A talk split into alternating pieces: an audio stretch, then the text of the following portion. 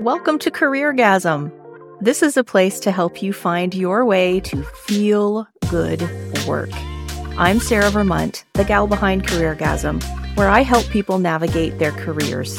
On this show, we'll talk about career navigation and career change, and specifically the human side of figuring out what you want and going after it. So, we're going to talk about all of the squishy feelings and thoughts that come up when you're thinking about making a change.